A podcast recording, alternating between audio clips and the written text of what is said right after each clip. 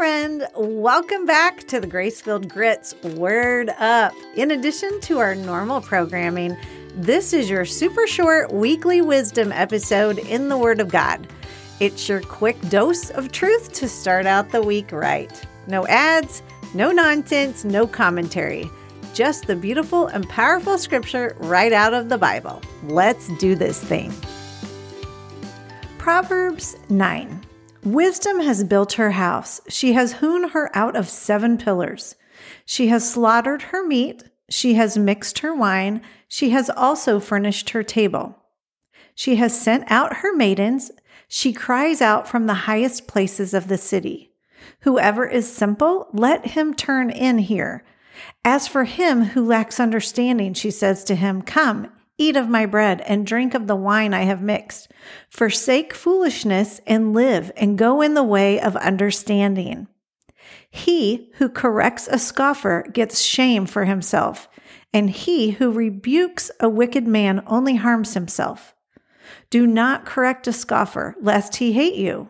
Rebuke a wise man, and he will love you. Give instruction to a wise man, and he will be still wiser. Teach a just man, and he will increase in learning.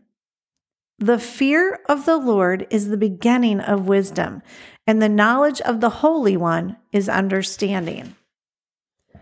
For by me your days will be multiplied, and years of life will be added to you. If you are wise, you are wise for yourself, and if you scoff, you will bear it alone. A foolish woman is clamorous. She is simple and knows nothing, for she sits at the door of her house on a seat by the highest places of the city to call to those who pass by who go straight on their way. Whoever is simple, let him turn in here. And as for him who lacks understanding, she says to him, stolen water is sweet, and bread eaten in secret is pleasant. But he does not know that the death are there, that her guests are in the depths of hell. Thank you for joining us here on the Grace-Filled Grit's Word Up Weekly Wisdom. What a great way to start out the week.